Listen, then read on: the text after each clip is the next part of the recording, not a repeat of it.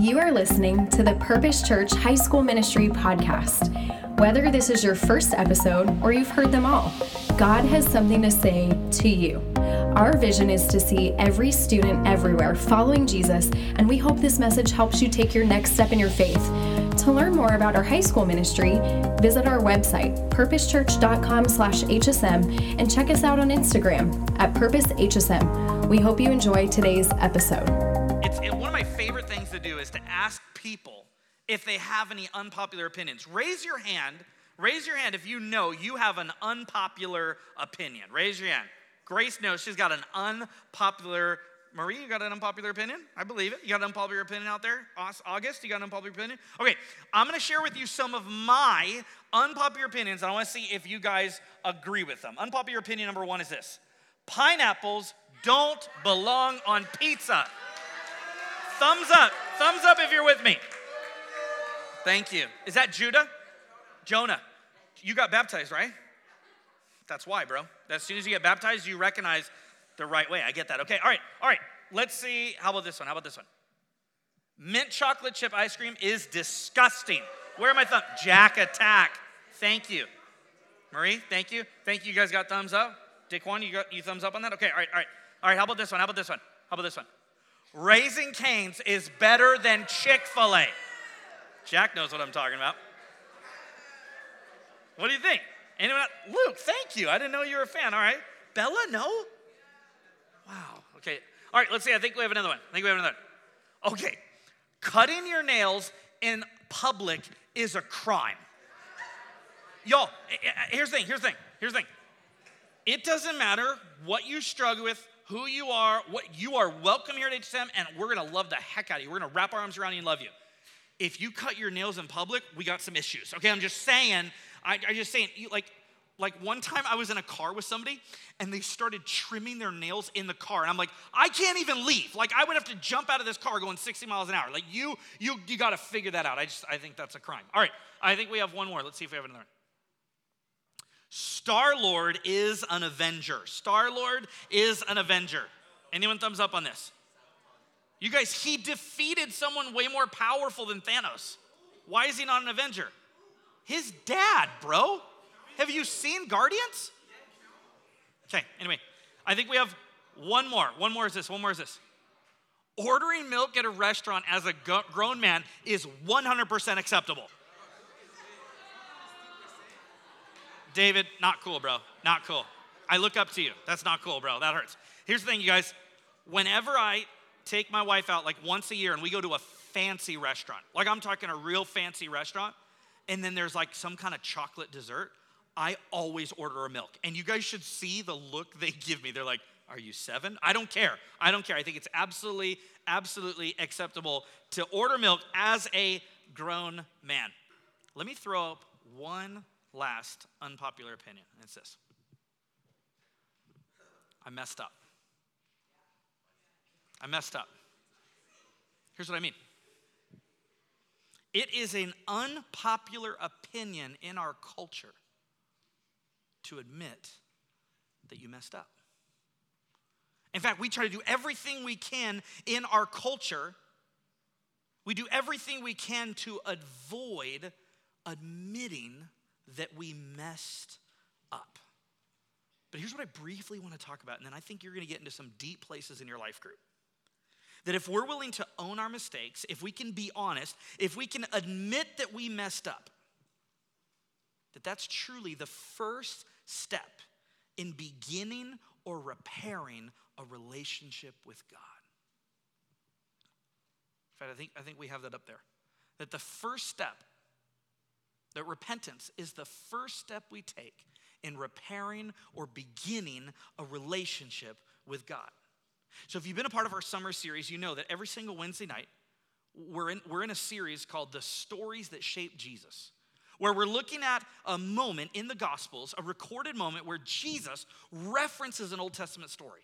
And then we're hitting pause to go back to that Old Testament story to find out a little bit what's going on and to kind of make sense of it. So today we find ourselves in John chapter 3, verses 14. Now, maybe of you have heard of John chapter 3, 16. John 3, 16. Well, before that, Jesus references an Old Testament passage. But before we get there, I want you to fill in the blank. Here's big idea number one Jesus offers us grace. Jesus offers us, you can fill that in your notes. Jesus offers us grace. John 3 14 to 17 says this. Just as Moses lifted up the snake in the wilderness, so the Son of Man must be lifted up, that everyone who believes in him may have eternal life in him. For God so loved the world that he gave his one and only Son, that whoever believes in him shall not perish but have eternal life. For God did not send his Son into the world to condemn the world, but to save the world through him. You see, Moses here, Moses is mentioned as a teaser, as an appetizer, as a trailer to the full course, full length forgiveness, healing, and salvation that only Jesus can bring. And what John 3 14 to 17 is all about is that the death and the resurrection of Jesus is the only way to be saved, it's the only way to be healed, and it's the only way to be made new. But what was this reference that Jesus made to Moses? What was it all about? Well, this is where we get into big idea number two sin offers us death. Sin offers us death. Numbers 20, Numbers chapter 20, we're going to look at verse or chapter 21, but Numbers 20, an Old Testament book, was the end of the line for the first generation of Israelites and it shows us the events of the 40th year of wilderness wandering that was bracketed by the deaths of Miriam and Aaron. And now, as we turn to Numbers chapter 21, we begin to read the story of the second generation. So, these are some of the Israelites who haven't seen all the things that the first generation of Israelites saw who were, who were uh, let out from slavery. So, so that, that first generation of Israelites who were freed from slavery they got to see God do incredible things. And the question is will this second generation follow in some of the mistakes of even that first generation? So let's go to Numbers chapter 21, verses 4 to 9, and read this together. They traveled from Mount Hor along the route to the Red Sea to go around Edom. But the people grew impatient on the way. They spoke against God and against Moses and said, Why have you brought us up out of Egypt to die in the wilderness? There is no bread, there is no water, and we detest this miserable food. Then the Lord sent venomous snakes among them. They bit the people, and many Israelites died. The people came to Moses and said, We sinned when we spoke against the Lord and against you. Pray that the Lord will take the snakes away from us. So Moses prayed for the people. The Lord said to Moses, Make a snake and put it on a pole. Anyone who is bitten can look at it and live. So Moses made a bronze snake and put it on a pole. Then, when anyone was bitten by a snake and looked at the bronze snake, they lived.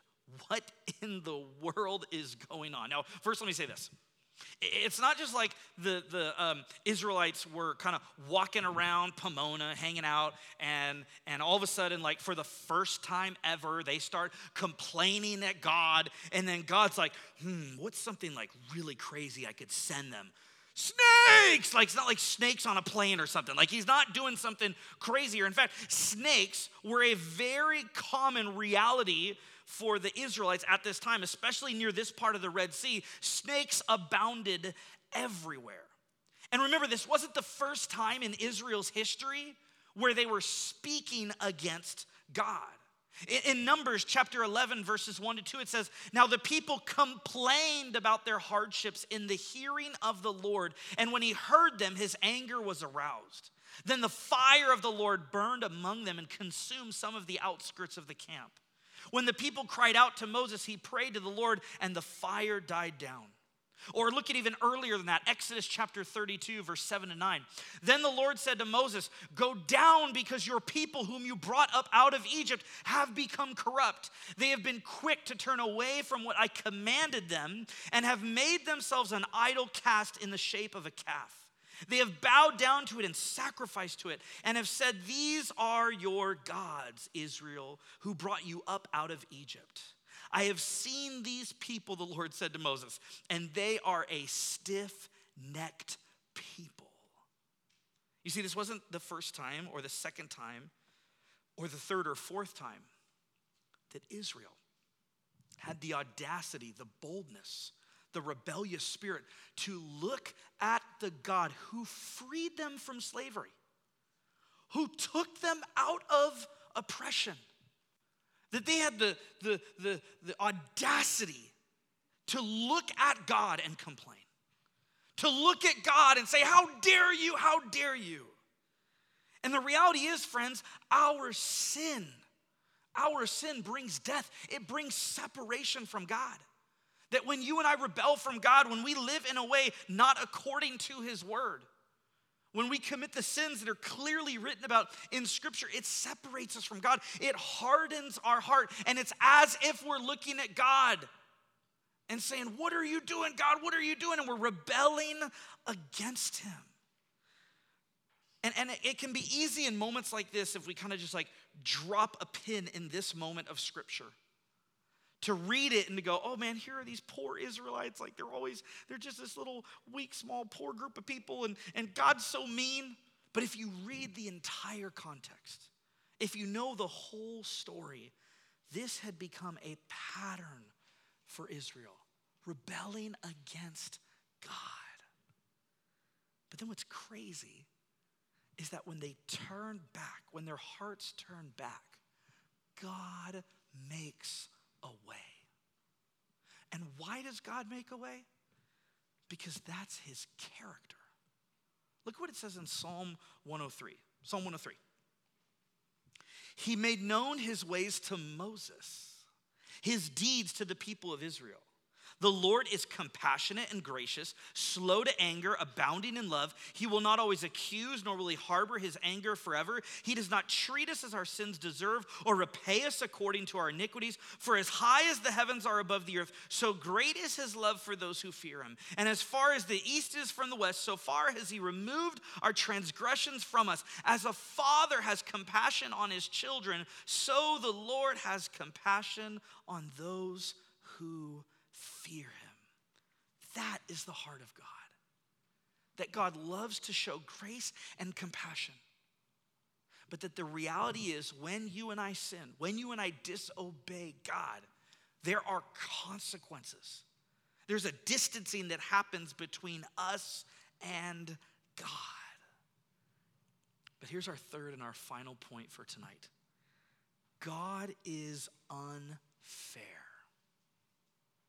God is unfair, and that's good news. I don't know if anyone's ever told you this, but God is unfair.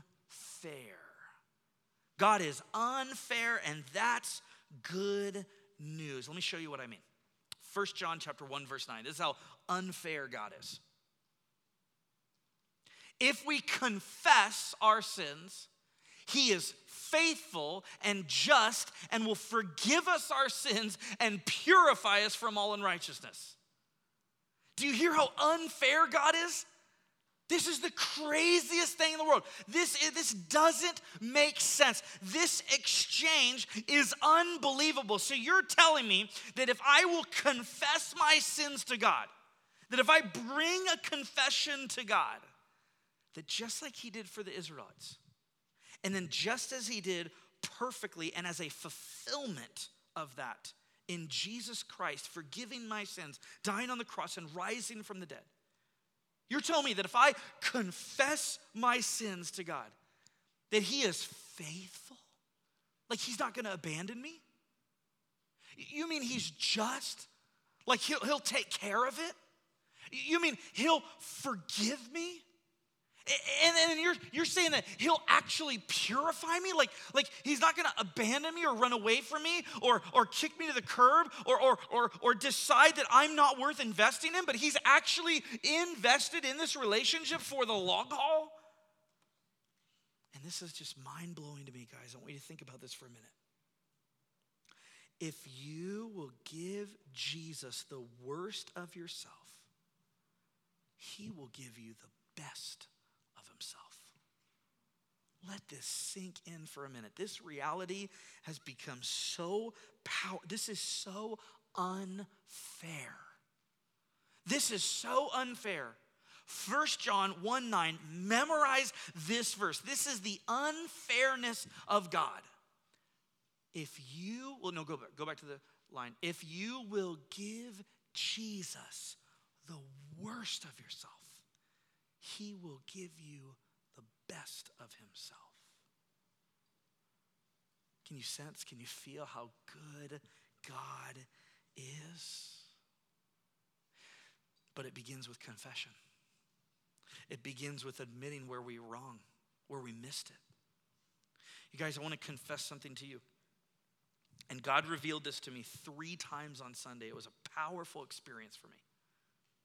On Sunday, I was preaching here at Purpose Church. And um, in between, you know, so, so I'd, I'd, get up, I'd preach the message. Claire would come up, do kind of a wrap up, and then um, the service would end. I was saying hi to some people. And then I went back into this room to kind of get some water and to kind of take a breath before the next service. And can I confess to you that every single one of those times, the first thought in my mind was to run into the room and to grab my phone and to distract myself, to scroll on Instagram, to check emails, to see what's going on. And you guys, I felt incredibly convicted because I'm like, I just finished preaching. I, I, I, should pause and pray and, and ask God to use it or, or reflect on the experience. But, but because I don't want to deal with those emotions or because I've become so programmed and so addicted to my phone that I, I just immediately ran to, to check what the next update was. So I'm driving home, and while I'm driving home, I, I listen to this podcast. And this podcast was saying that there was this famous Christian philosopher that taught at USC. His name was Dallas Willard. Brilliant, amazing guy. And Dallas Willard taught at USC for 47 years. And they asked Dallas Willard towards the end of his career as a teacher, they said, What have you noticed is the major difference between the freshman that you're teaching now and the freshman that you were teaching 47 years ago? And without even thinking, Dallas Willard said, Oh, that's easy. The ones, the freshmen I'm teaching now are way more distracted than the freshmen I was teaching 47 years ago. In fact, he said the freshmen now can't even see what God's doing in their life because they're so distracted. Because they're so quick to run to YouTube, to social media, to, to consuming another thing. I mean, I gotta be honest with you guys. At times, I find myself like double screening where I'll be watching a movie, watching a TV show, and I'm checking this. And maybe some of you are the same. And then our leaders, our high school ministry leaders, we all got together that night and did a Bible study. And as we were reading John chapter 15, and Jesus was saying, Remain in me, remain in me, remain in me, it clicked. Uh, the reason I'm so distracted is because I'm not remaining in Jesus like He wants me to. And so I went home that night and I got my family together and I said, Guys, I need to confess to you. I had already confessed to God. I said, I need to confess to you that I'm so distracted, that I'm not being present with you, I'm not being present with God, I'm so distracted. And then I told all my kids, I said, I need you guys to hold me accountable. Whenever you see daddy on his phone when he's home, unless it's an emergency, I want you to call me out on it. I want you to challenge me. And Charlie, my oldest son, he got like this big grin on his face, right? Like he started smiling so big. I'm like, why are you smiling, kid? Like, what are you smiling about? And he said this He said, Dad, I feel like I'm always the one being held accountable, and now I get to hold you accountable? And I'm like, yeah, you do, you do. You see, the heart of confession is bringing what's really hard to admit before God and recognizing that when you bring it to God, and one of the reasons we don't bring it to God is because we're afraid of how He's going to respond. But according to Scripture, when you bring the worst of yourself, He brings the best of Himself. And when we confess our sins, it's the first step in repairing or beginning a relationship with God. So here's what I want you to do I want you to pull out this little card that I gave each one of you. It says, TBH, to be honest, I messed up. To be honest, I messed up. And what I want you to do is I'm going to give you one minute, and maybe we can play a little kind of light music back there, Kareen, if, if we can do that. I just want to play a little light background music, and I want to give you a minute. And here's what I want you to do I want you to write in there, if you feel comfortable, what are you struggling with right now? What do you need to confess to God? What are you struggling with? Because whatever it is, it is getting in the way of your relationship with God. And Jesus doesn't want you to just share it and then he's going to hang you out to dry. Remember the promise? You bring the worst of yourself to God, and he brings what?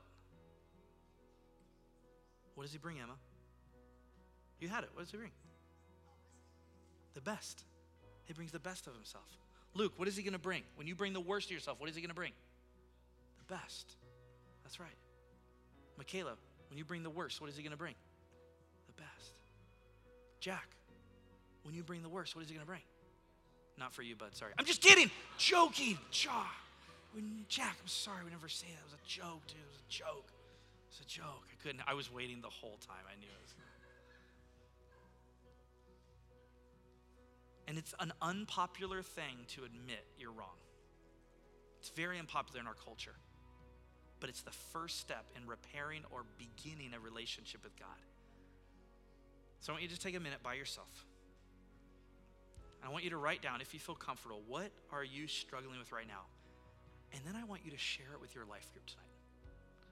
You got some other questions and scriptures to read, but but I want you to at some point tonight with your life group, if you're comfortable, go around and share what are you struggling with? And then love each other. Remember, just like God brings his best, we should bring our best as well. So when a friend opens up and shares with you what they're struggling with, don't make them feel bad. Don't condemn them. Don't bring your worst, bring your best, just like God brings his best. So go ahead and take 30 seconds right now by yourself. I want you to write down what are you struggling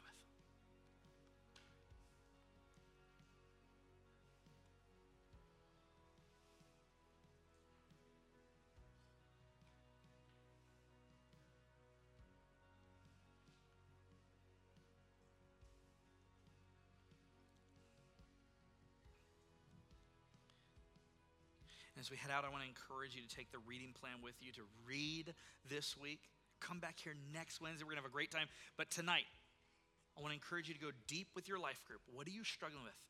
Pray for each other, encourage each other, hold each other accountable together. Because when we bring our worst to God, He brings His best to us. Let me pray. Heavenly Father, I thank you for each one of these leaders, each one of these students. And God, I pray that just as you, through a crazy snake pole, brought healing to the Israelites, which pointed to you bringing healing and salvation and forgiveness to us through Jesus. God, I thank you that you are so unfair. And that when I bring my worst, you bring your best. And I pray, Jesus, that each one of us tonight would open up and share about what are we struggling with? And will we surround each other and.